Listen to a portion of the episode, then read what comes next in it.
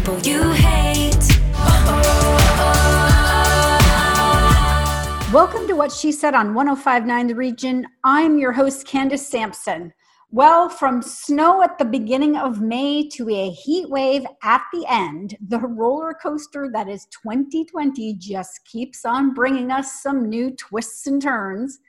Thankfully, we have caught a bit of a reprieve this weekend, and although the heat's been turned down outside, the one place we always want to heat things up is in the bedroom. So I'm joined by Dr. Jess O'Reilly, a sex and relationship expert who helps us get in touch with our core erotic feeling so we can have a more meaningful connection with our partner. Hubba hubba.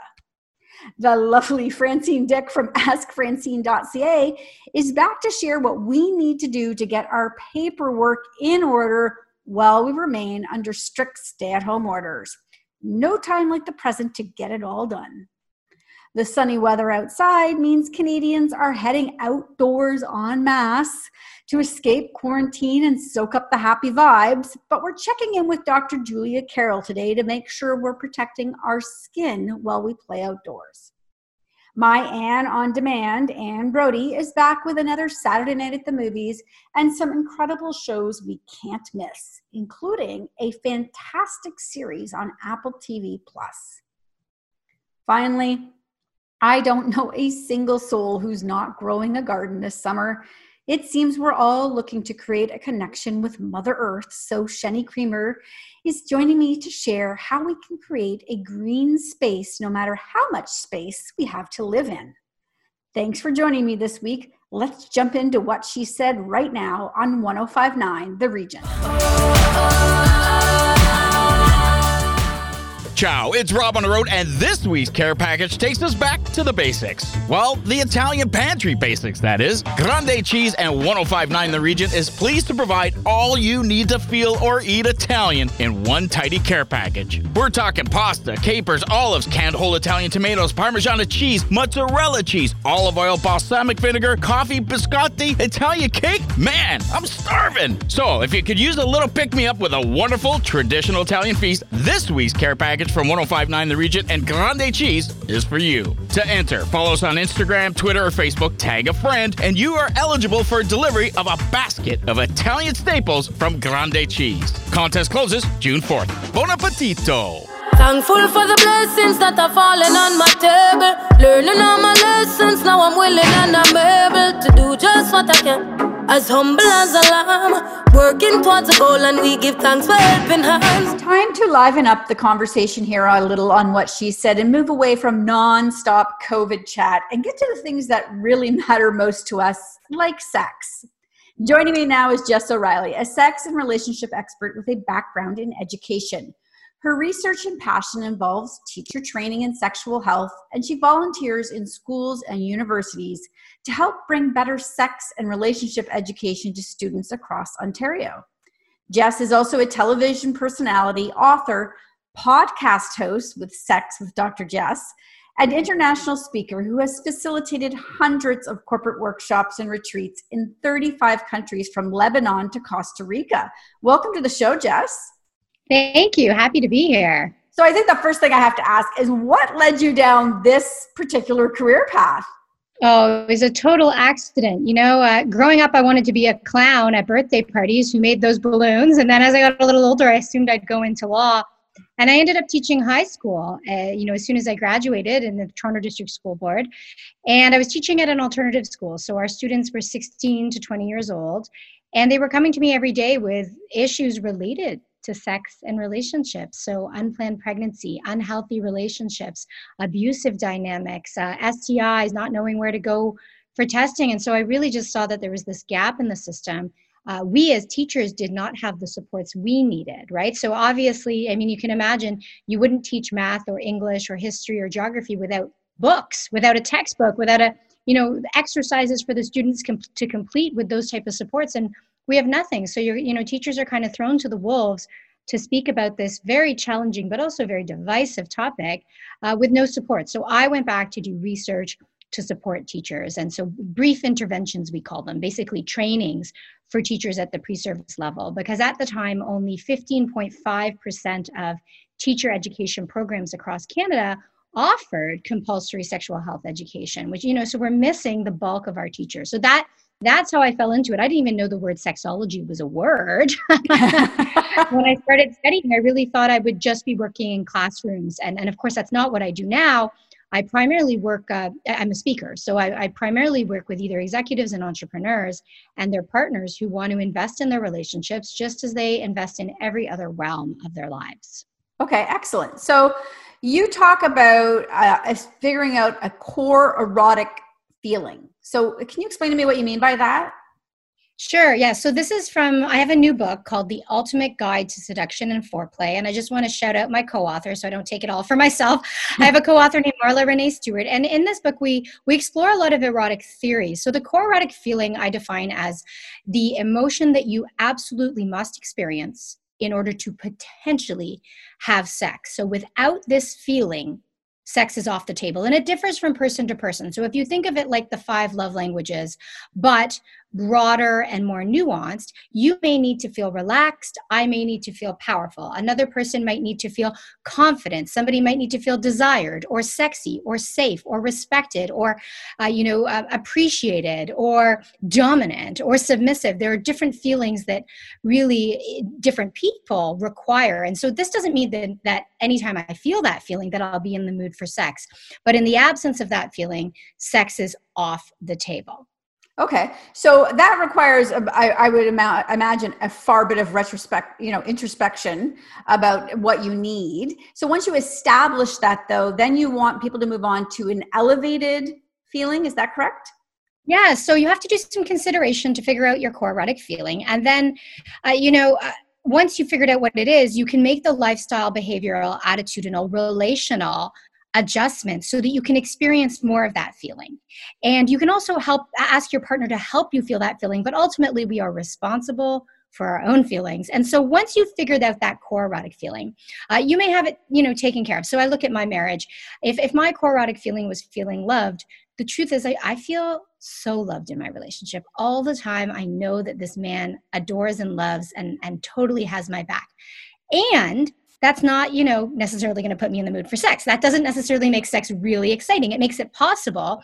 But once you can address your core erotic feeling then you can address the elevated erotic feelings that take sex to the next level. And that's when you can start exploring experiences in sex that might be a little subversive that might contradict your day-to-day persona. So you you know my core erotic feeling may be that i need to feel really loved but i also might find that it's really hot and really exciting and exhilarating to feel a little bit of risk or a little bit of you know for me for instance i like a little bit of feeling inadequate because in in the real relationship i feel so taken care of and so loved and so honored that it's fun to play with those subversive emotions. Uh, and so you know every again everybody's different. If you look at kinky people some kinky people can be turned on by feeling a little ashamed or a little humiliated. But that, honestly, for most people, is because at the core of the relationship, they feel so loved and respected and have so much trust in communication.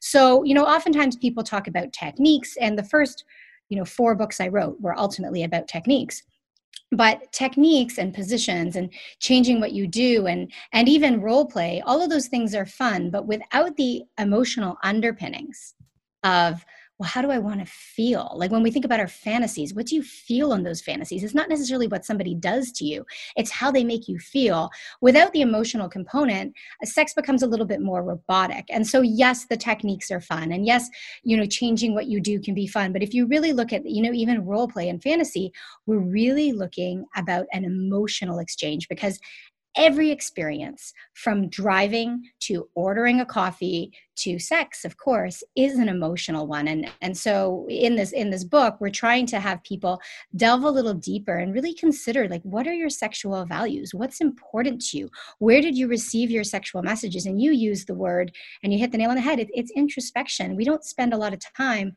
considering our own sexuality. And then we're you know we're surprised when our partner doesn't meet our needs. But not only are they not they not mind readers most of us don't know what we want. And again yes pleasure is a part of it. Communication and connection is a part of it. But ultimately this is really about a deeper understanding of yourself and your partner. So I like that you say that, you know, like your partners aren't mind readers, but, you know, I think women in general have a lot of trouble asking for what they want. I mean, we can go into a coffee shop and have no problem ordering a tall half caf soy latte at 120 degrees and be very specific about that request. But throw us in a bedroom setting and that request you know being very specific and asking things it feels awkward i think for some women. And you know some of it comes with age and wisdom and growth and some of it comes with comfort in a relationship. But you know how do how do women get past that if they really are just feel that they're conditioned to not ask for that in the bedroom? Well, first and foremost, I think outside the bedroom, we have to get used to, um, you know, letting people down and asking for what we want and being a little bit selfish because we do live by this, you know, with this kind of martyr complex that we do everything and we're responsible for everyone. And part of that is sociocultural, but part of that is is really on ourselves. Like we have, in many ways, put that on ourselves that things must be just so. So, first, I think we need to start speaking up outside of the bedroom. And you mentioned that very particular order of the half soy, latte, low fat, all that stuff. You know, I can admit that I have trouble with that. Like, I don't want to put somebody out. out. I don't want this stranger barista behind the counter to judge me. And I have to learn to get over that because if I don't do it in a low pressure situation like ordering a latte, I'm not going to be able to do it in a high pressure situation like, or, you know, asking for what I want in bed. But then the next step, I'll, I'll say two things. One has to do with mindful touch, and the other has to do with stop performing. If we read all of the articles and all of the books, it's all about how you can blow your partner's mind, take care of your partner. How about we just ask for what we want? How about we lie back and say, "You know what? I'm not in the mood, but if you do this, I might get in the mood." Or, "You know, I'm not I'm not feeling it right now, but if you try this technique or if you speak to me this way or if, you know, we have to ask for what we want and learn to be selfish and not apologize for it. Uh, we often refer to it as empowerment, but I don't really see it specifically as empowering. I just see it as you know humans who are interacting and taking care of one another it can't just be about caretaking for others and then a more specific step revolves around mindfulness. So I do I have a course on mindful sex and it uh, online and you, you uh, people can check it out at happiercouples.com but it's not even about sex. It's about learning to receive touch. Like we work our way from breath to visualization to emotional presence and eventually we get to non-sexual touch. And the first non-sexual touch exercise involves a hand and arm caress where you have to just sit there for 5 10 15 minutes and your partner caresses you and your only job is to receive pleasure. And most people don't know how to sit there without either the need to reciprocate or feeling guilt about taking or letting their mind wander which is okay your mind will wander. But i mean i think the practice of practice of mindfulness more generally, as well as some of these specific exercises where you learn to receive non sexual touch first, um, can really help you to get in the mindset to be a taker in bed. Okay. One of the things you mentioned too are sexual values.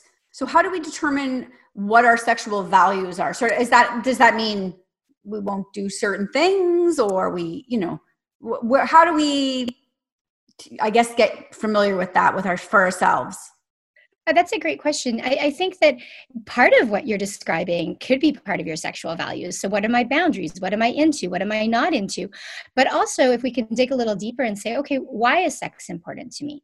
How much does sex matter to me? And then, what are the psychological, relational, emotional, physical, practical, perhaps spiritual benefits that I would like to derive from sex? And those are big questions, right? Like each of those is a therapy session if you want it to be. And what do I hope to share or impart on my partner in all of those realms? So in in the book we've got hundreds of prompts for people's consideration.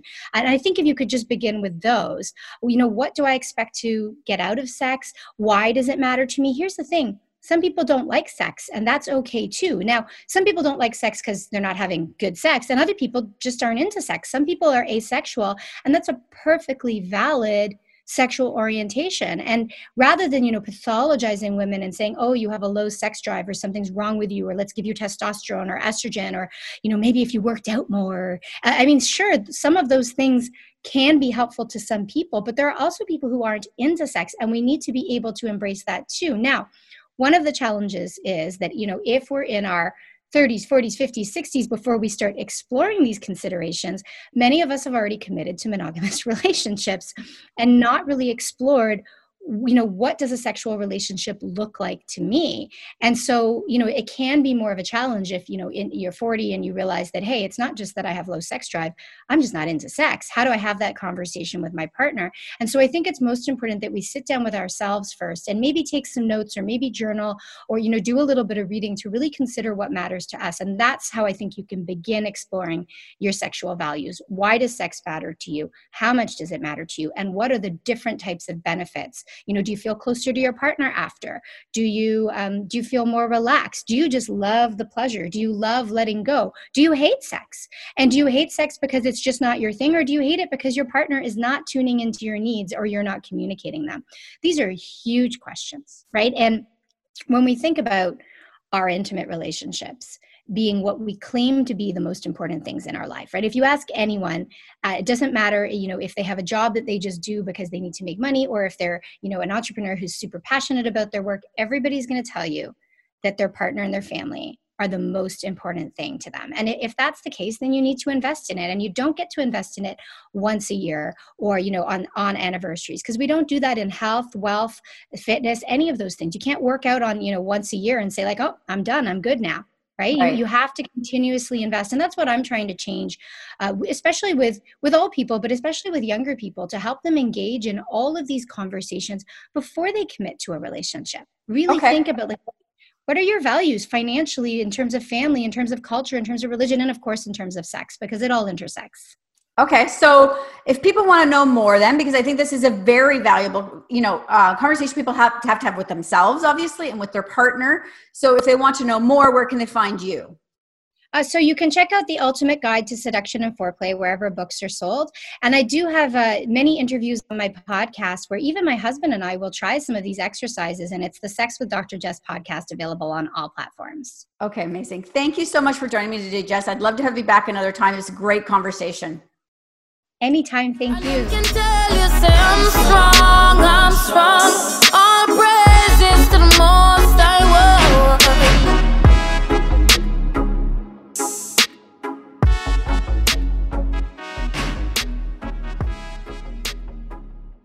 More with Candace Sampson and what she said coming up on 1059 The Region. If you have missed looking through racks of clothes trying to find that perfect outfit, your wait is over. Oak Ridge Fashions at 14800 Yonge Street in Aurora is open. Browse through our many brands and see the colors and fabrics in person in the safety of our sanitized environment. Prefer shopping at home? We offer online shopping with free shipping of purchases over $99 at oakridgefashions.com. Worried about fit? At home or in person, we can help. However, you choose to shop, Oak Ridge Fashions is here for you because feeling good about how you look is always in fashion. Proud members of the Aurora Chamber of Commerce. At Highland GM, we are automotive professionals. We adhere to strict protocols during the sales consultation and purchase process so our clients feel confident in their health and safety while making their automotive decisions. Physical distancing is a priority, but whether it be virtual sales consultation and product discovery or an in showroom appointment, we will spend the time you need to help you make the correct choice for you. Take advantage of our no payments for 180 days or have your first lease payment waived on select models. Highland GM on Yonge Street in Aurora the experience you deserve. A proud member of the Aurora Chamber of Commerce.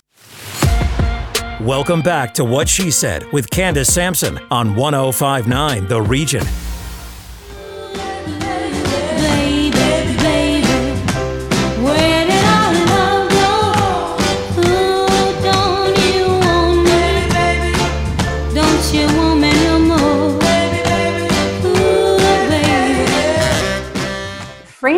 Dick is starting to become a bit of a regular here on What She Said. And today she's joining me to talk about getting your paperwork in order at home when it comes to your finances and your personal papers. Um, and we kind of have a lot of time on our hands, don't we, Francine? well, some people do. Uh, that's for sure. I mean, some people, well, like you and like myself, are still working. Uh, but even so, we're not going out at night or on weekends for entertainment.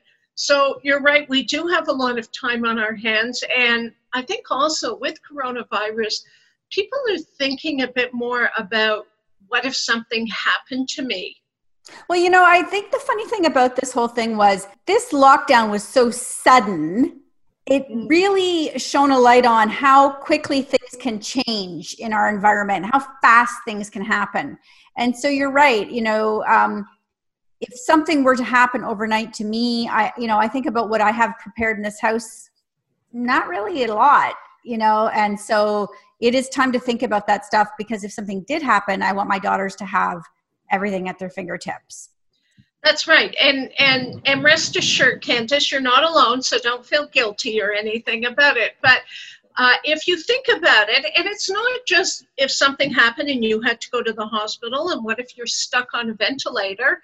Uh, you could be out bike riding and have an accident and be in a coma or uh, some sort of illness, and something happens. And do people know like how are people going to take care of things? Who's going to pay your rent or your mortgage? Uh, do people know if you have a power of attorney and where it might be? Who's your lawyer your doctor uh, your accountant if it's tax season time? So having it written down so people know where these things are is so important.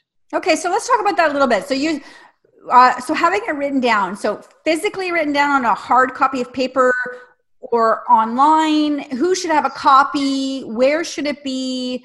Let's run through sort of the beginning from the beginning of it to the end of it.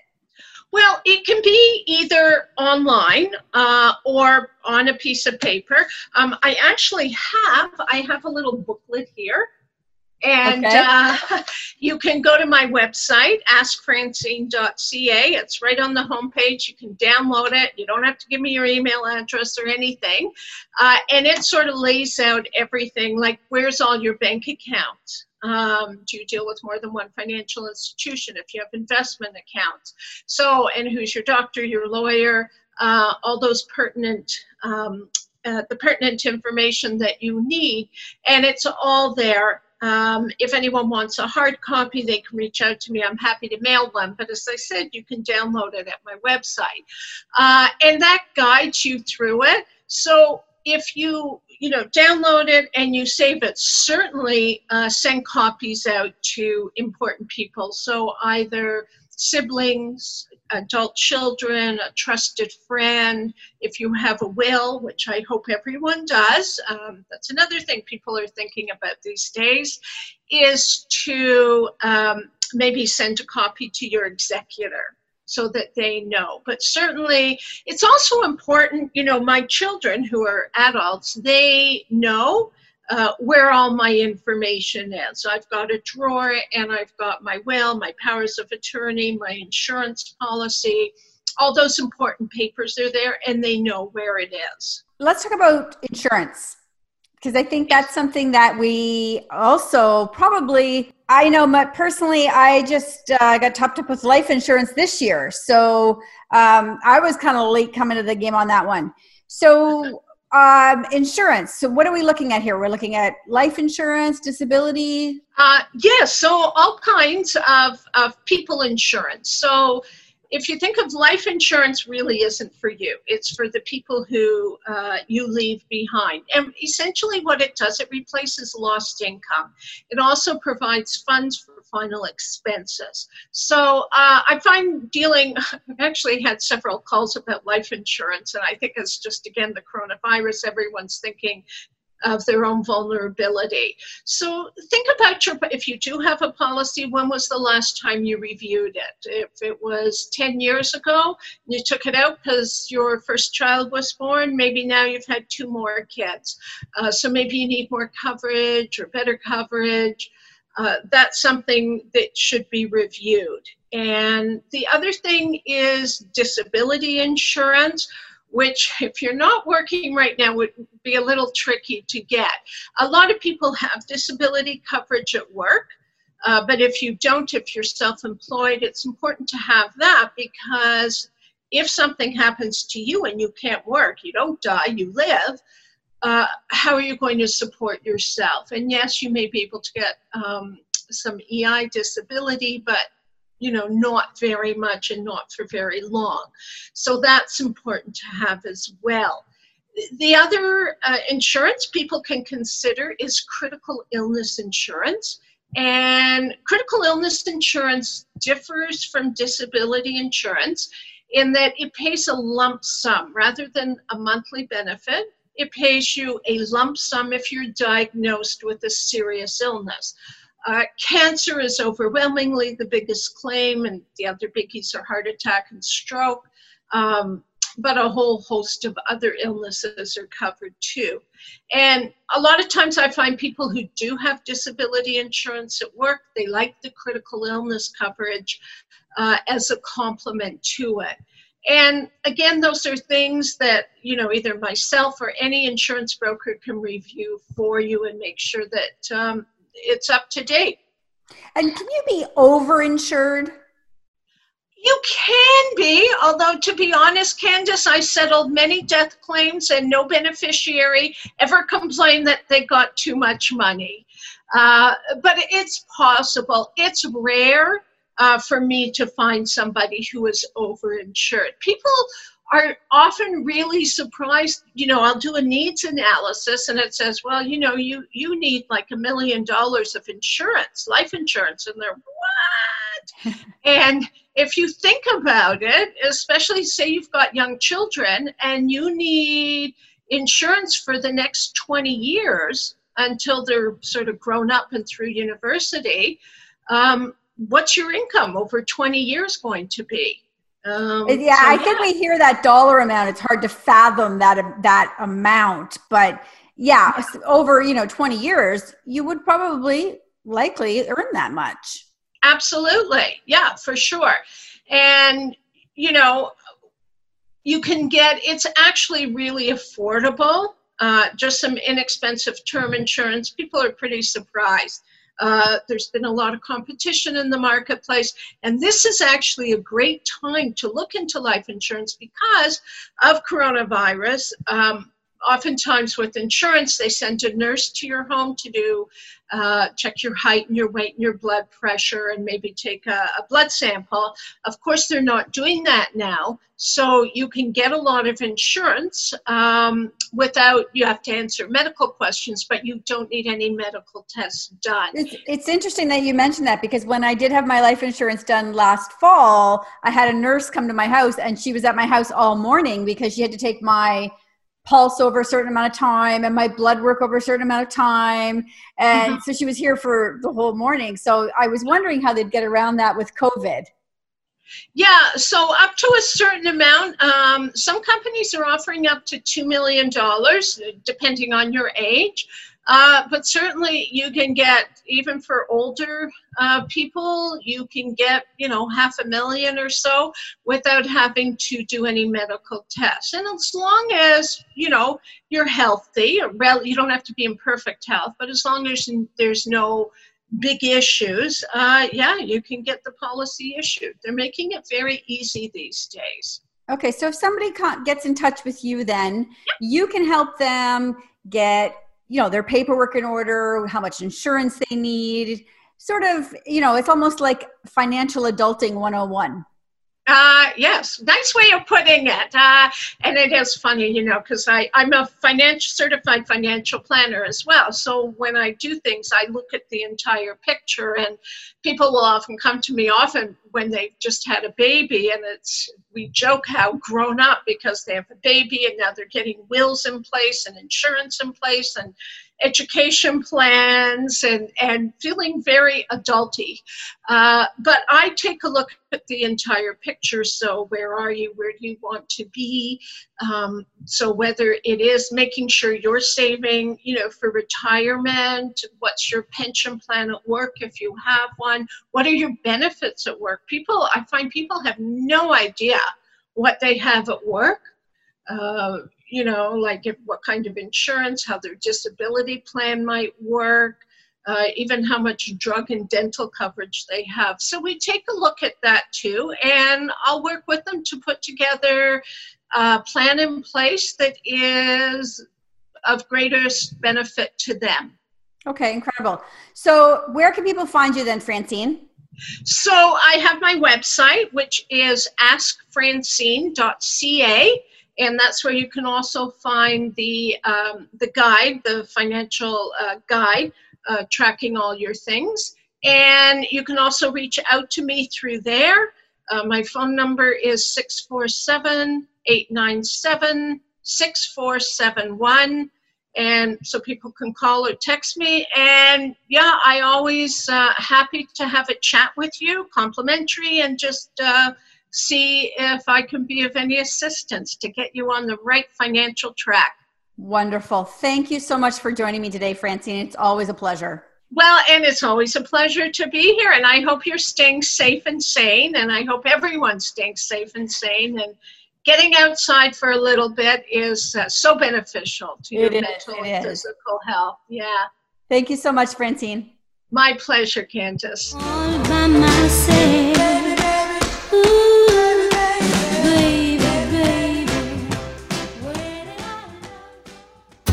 More with Candace Sampson and what she said coming up on 1059 The Region. Has self isolating given you a new appreciation for your pet? Have they been your constant companion and uncritical roommate while you stay at home? Show your gratitude and have some fun with something new for your pet from Sparkle and Barkle. Go online at sparkleandbarkle.ca to see our many designers and accessories. Celebrate the fashionista in your dog or your own style sense at sparkleandbarkle.ca. Enter promo code 1059 the region and save 20%.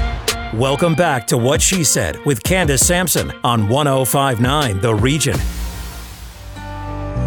And in the bad times, I fear myself.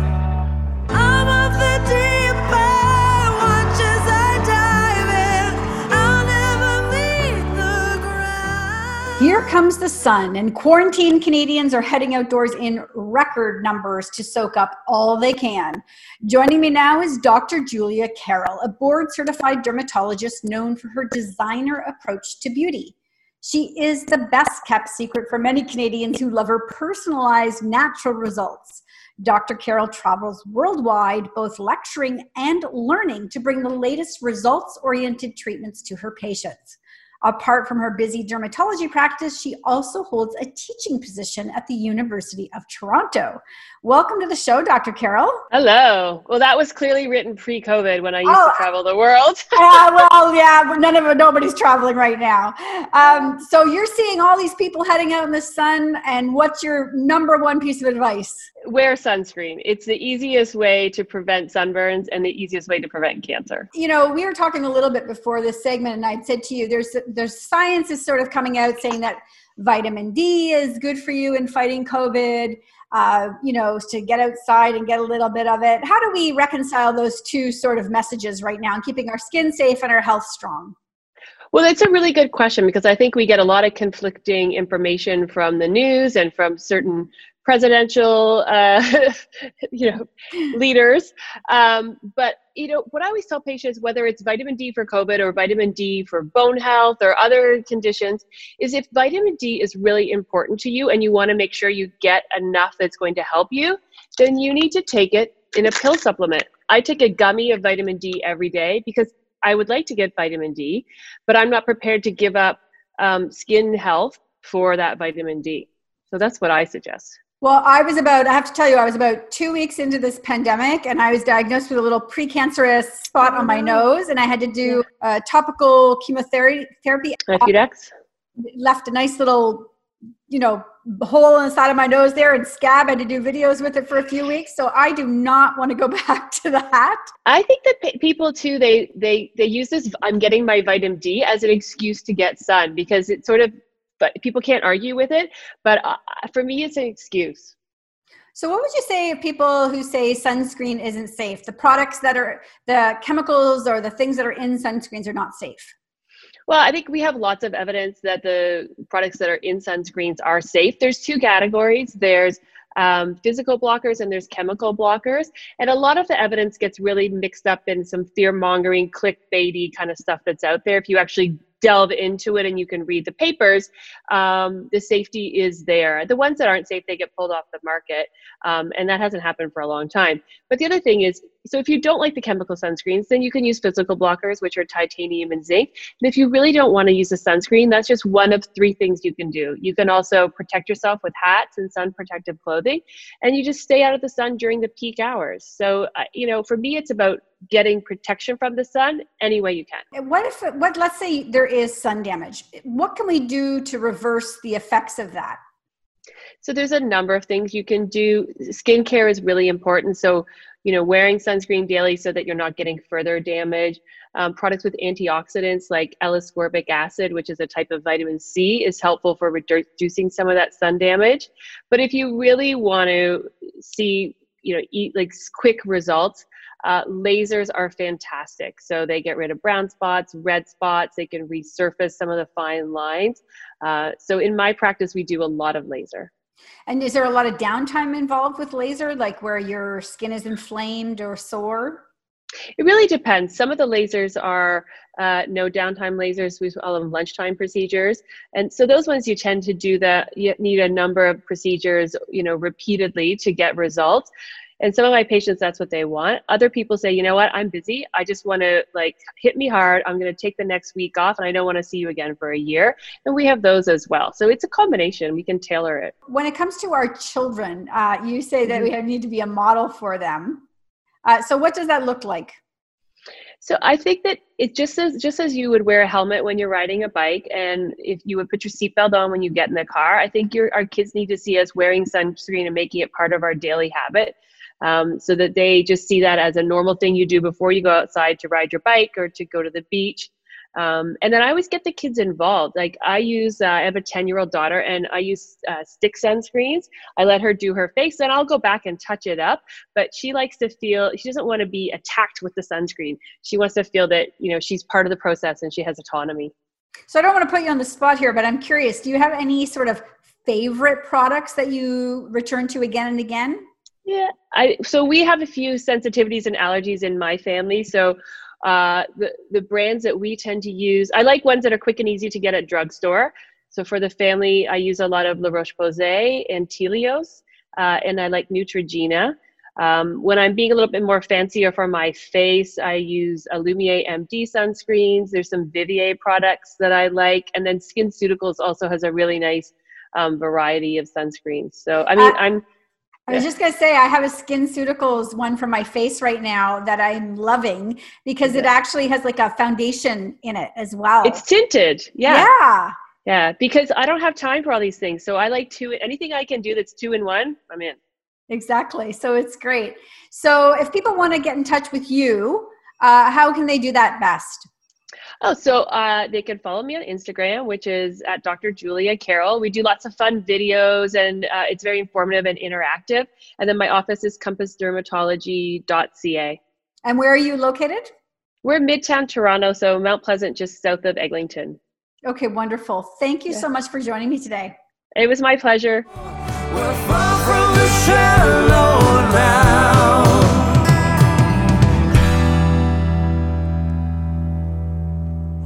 Stick around.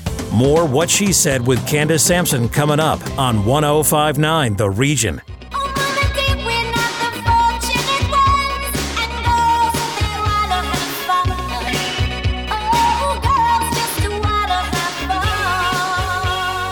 Joining me this week is Anne Brodie, who has the latest in entertainment.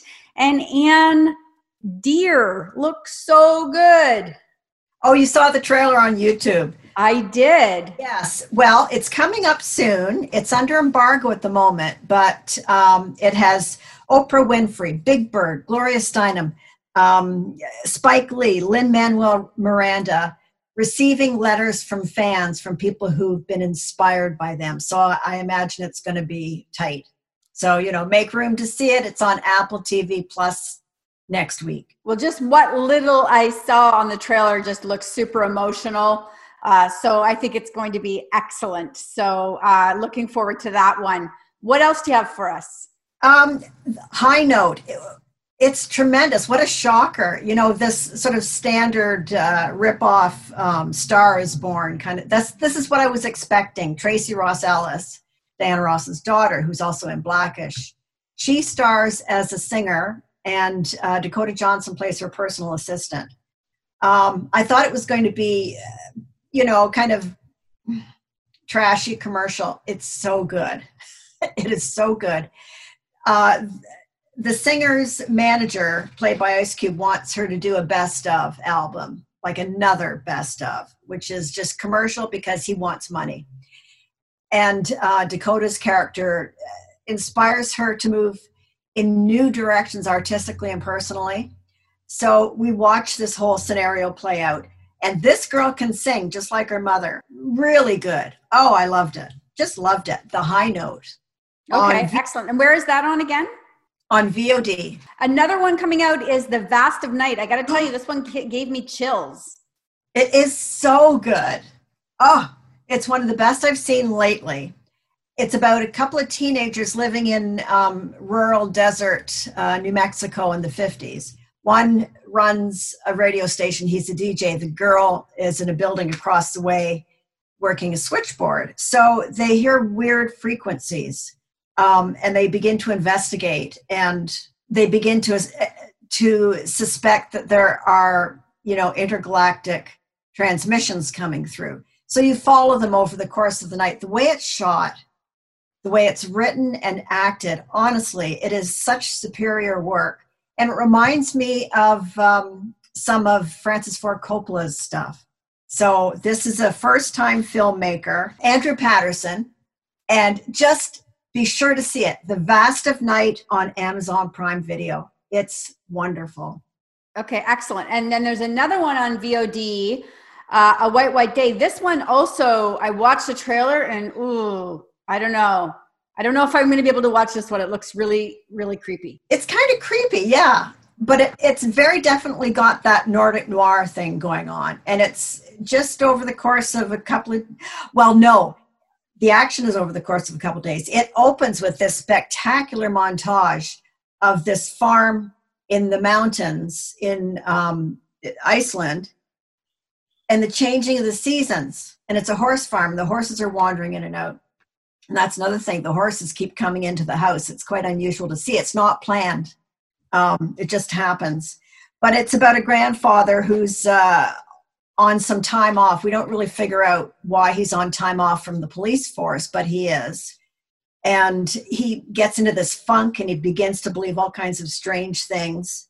And he has the care of his granddaughter who loves him to pieces. But, you know, some bad stuff happens and things ramp up a bit a white white day is pretty darn good. It's beguiling you know kind of moody and as you say just a teeny weeny bit creepy and so realistic. That's what makes it creepy. Okay so from a white white day to white house farm yes. is based on true true murder? True story that happened in chelmsford england. And uh, when the uh, bamber family of um, five people was murdered and they found the girl who'd had some mental problems the daughter. They found her with the gun dead with the gun in her hand. So they figured it was her. Um, but the young boy was missing at the time. So you know we follow them along on this eerie windy trip. It's a psychological study of all these different characters flash forward flash back. Um, really good. And if this is a true story it just that gives you chills too. That well whenever i see this kind of thing it always makes me want to like you know i don't recall ever hearing this story. So now i want to go back. I want to read about the story right. Watch the movie um, to see how it lines up. Exactly what i did when i finished watching it. Okay so i'm not alone then. No you're not. And i think it's good. And and sometimes in educational stuff it really is helpful you know, and it, it increases your knowledge. But you know, murder is pretty interesting. Right. Okay. Uh, so a couple minutes left. We've what else? What can we not miss? Um, I would say that the uh, 27th is it um, Jewish Film Fest Toronto Jewish Film Festival is going digital, of course, this year, and they've got a spectacular lineup of films. Uh, there's information on my blog on the website, and uh, it's always good. It's always tremendous, and future great hits come out of it. So I would recommend the Toronto TJFF 2020. Okay, excellent. They are they run this every year, and of course, in light of COVID, uh, they've taken it online, so they've completely adapted, which is fantastic. Yeah, yeah, it's a good festival. We have, we'll have a link up on what she said talk.com, right? We certainly will. On all of this week's, all the shows we've talked about as and well. some more that we missed. So good. Okay, fantastic. Thank you, Anne. Thanks, Candace.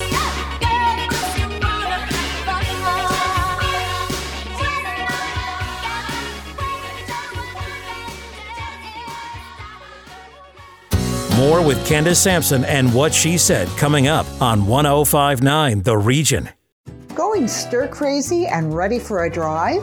Want to change from your own cooking? Fromage in Orangeville is there for you. Order online or by phone for a touchless transaction. Complete meals, honey, jams, and other grocery items, plus a wide variety of cheeses. Go to fromageorangeville.ca to check out our menu or call 519 307 7070. That's 519 307 7070 for fresh and delicious food. Fromage in Orangeville. Welcome back to What She Said with Candace Sampson on 1059 The Region.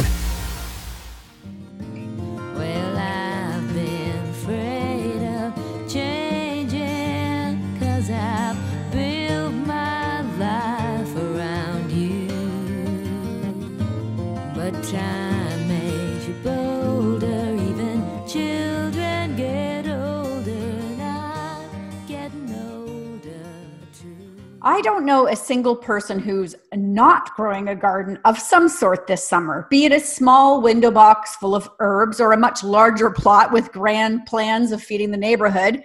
Seems like this pandemic has got us all feeling the draw to Mother Earth. Joining me now is Cheney Creamer, founder and president of One Green Square Wellness Consulting. She is also a horticultural therapy specialist, organizational wellness consultant, HeartMath certified coach, and a cannabis educator and sommelier. Her focus is on providing therapeutic nature-based experience to help experiences to help individuals, organizations, and communities build resist, resilience to stress and adapt to change. That sounds exactly like what we need, Cheney. It is very much exactly what we need right now. It uh, it used to be the kind of thing where I had to explain a lot about what I did, and people didn't really understand. And now today, it's a lot easier to explain, and a lot more people are saying, "Okay, tell me again what you do. I think there's something I need to know about that." Yeah, there's something to that, right? Uh, you know, my my partner is a naturopath, and he he would you know prescribe to people go stand in the grass with bare feet. Yep. so there is that connection to earth that we uh, we all need right now. Um, are you noticing a big uptick in people coming to you? Yes, absolutely. So we have had there's all kinds of people really coming out of the woodwork, uh, emerging out of the soil, so to speak. Um, that really, I think, in many ways, we all knew that being in nature was therapeutic. You know, we all have grannies who said, you know, get outside, you know, get some fresh air. And we've always known that. And yet, I think now that we've all been put kind of in a little bit of a pressure situation, we're all just noticing that it is an automatic draw for us and it is something that just automatically relieves that stress and tension. And it allows us even to have conversations in different ways when we're walking outside versus when we're sitting you know maybe even in an office or a boardroom or in a family room. And so it's something that lots of people have naturally gravitated towards and i'm now getting lots more questions and lots more uh, interest in what am i doing and how do we get the best out of these nature experiences that we're having Excellent. I love that. So, what are the differences between horticultural therapy and therapeutic horticulture? So, really good question. We get asked a, about this quite a lot because lots of people have now heard and are getting more and more familiar with the research that talks about nature having therapeutic benefits. So, you know, there's all kinds of research that shows, as you said, getting your feet in the grass, getting your hands in the soil, walking in forests, walking in fresh air. We know that there are actual measurable uh, medical and psychological benefits from doing these things. So, anytime we're engaging with nature for that therapeutic intent and being mindful about it and paying attention to ourselves and nature, then we're going to be getting therapeutic benefits. And so, in many ways, whether we have a guide or we're on our own, that's what therapeutic horticulture is, is when we're just engaging in horticulture or nature activities and we're getting some therapeutic benefits from it horticultural therapy is a little bit different in that it's actually the therapeutic practice that uses plants, gardens, hands on techniques with plants and nature to actually have specific therapeutic benefits. So, when you're talking about horticultural therapy, you then have an actual professional trained therapist or guide with you to actually help you meet specific objectives uh, based on perhaps you've had an injury or an illness or perhaps it's stress that you're trying to work with or communication issues whatever it is you then have an actual therapist walking you through particular activities okay. so in many ways it's often people will will talk about doing things like meditation or yoga which obviously we all can do on our own and are encouraged to do on our own and sometimes it also really helps to have a guide to walk you through per- particular situations or particular uh, mindsets that you may need to shift. And so it's just about having a guide. So both are really necessary. Uh, I encourage people to do as much of both as you can. Well, you know, I, as you're saying that, it, it this does not seem unrealistic to me. I mean, I think there are a vast number of people out there who are completely disconnected from nature and have probably have not had that experience in a while. And just like when you're getting used to yoga, um, guides are super helpful. Absolutely. And it really is one of those things that often oftentimes even just having the little reminders of your horticultural therapist or your guide to help you because often what happens we know that we maybe need to go for a walk or we need to go out into our garden and yet if we go out into our garden and we just stay on the exact same rumination loop that we've been on for the past half hour and we just continue with the same stressful thoughts and the same stressful pattern then we're not really engaging in this in the best quality of therapy that we can. Now we'll still be getting some therapeutic benefits just from being outside and having fresh air and having some of the phytochemicals around us. But if we actually can have some of that guidance to stop shift your mindset do something else and have a particular activity that then engages you then you're not just going for a walk or going to gardening but you've actually slowed down enough that you can observe different things, either about your garden or about yourself or just the situation around you, that you're then a little bit more grounded and stable instead of just going through the same motions even though you're going through them outside. Okay. So let's talk about because you know this show airs in toronto so not everybody has these huge plots of land uh, you know or big forests around them so how can we get benefits from gardening in small spaces so, really important to know. So, oftentimes, not only do we not need a giant garden or a big forest, we might not even need to go outside. And so, a lot of us right now, some people may be isolated, some people may not be able to go outside because of certain conditions that they either have or, or, or ha- um, someone outside may have. And so, even if we are inside, we can use things like our indoor plants. We can put simple things like you know some some seeds to sprout in a tiny cup and put it on a windowsill. We can learn from those little seeds as they sprout. Even things as simple as having some nature around you in your home. So bringing in things like you know lavender flowers that have particular relaxing scents to them that you can you know scrunch in your hands and you know give a sniff to whenever you want even things like using the view. So even if you just have a window and you happen to be inside, remembering to look outside and look up. What I often say is look up, look around, and look often. So we spend a lot of our time with our, you know, our face half down, our eyes half lowered, and we're either looking at a screen or we're looking at a book or that kind of thing which in many ways signals our brain to go sleepy. Mm. and so, in many ways, we can have a little dose of our nature therapy just by actually looking out our window, looking around at all the different green and all the different shades of green that are out there. Even if our window just looks out onto another building, well, look up between the buildings. You may see some sky. And so anything where you are actually just taking your attention and shifting it to nature, then you're going to have some of those therapeutic benefits. So even just that small shift of attention can help. Okay.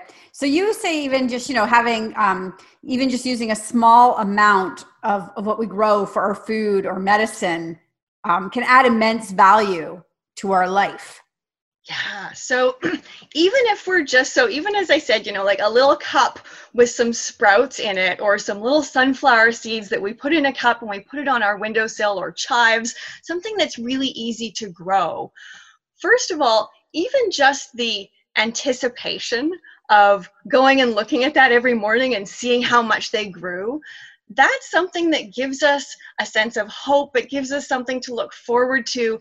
It gives us something outside of ourselves to pay attention to. And it also gets us into that caregiving mode. And so it allows us to, to care for another little creature that really it doesn't have the same consequences if we forget to water it as it does our pet, that kind of thing, or a child. It's fairly consequence free. If your chive seeds don't survive, well, that's okay. There are lessons in that too. And so even noticing things like, well, I forgot to water my little chive seeds for a couple days and oh, they didn't make it well, what are the lessons in that for myself? Oh, well, I have to pay more attention to myself each day. That each day that I don't get watered, I might be getting a little less resilient. And so, even if the chive seeds don't make it, that's okay. Start some new ones. And so, just having those little those little cups of seeds or a little tiny windowsill tray or you know a little box of lettuce just having that to to look forward to is a really big piece of it. Then when you get to the part where you can actually consume some of it and even nibble some of your little chives or some of the little sprouts that are coming out what you really also start to notice is that things taste better when they're fresher. And whether that's just in our mind or not it's something that that connection of knowing how long it took to grow just that one little you know thing of lettuce that that you made just a tiny little salad out of it's like well that took an awfully long time.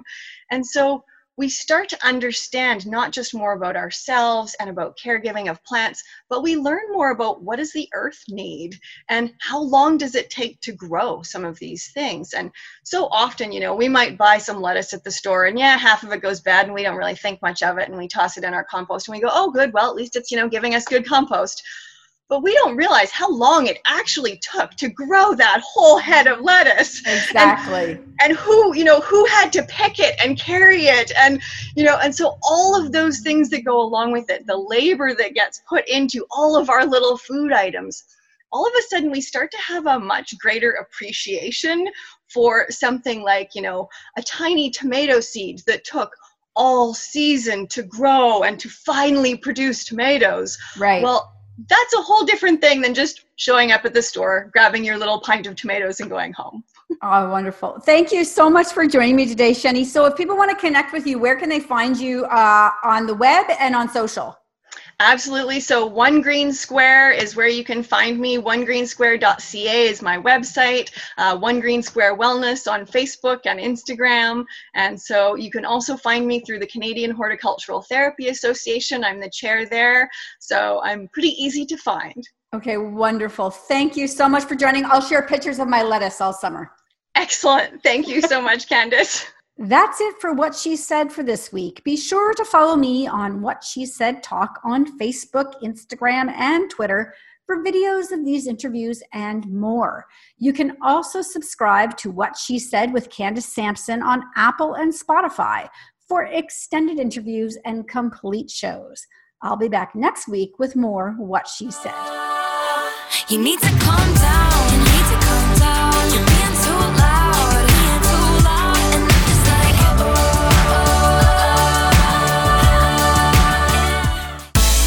Previous episodes of What She Said on 1059theregion.com.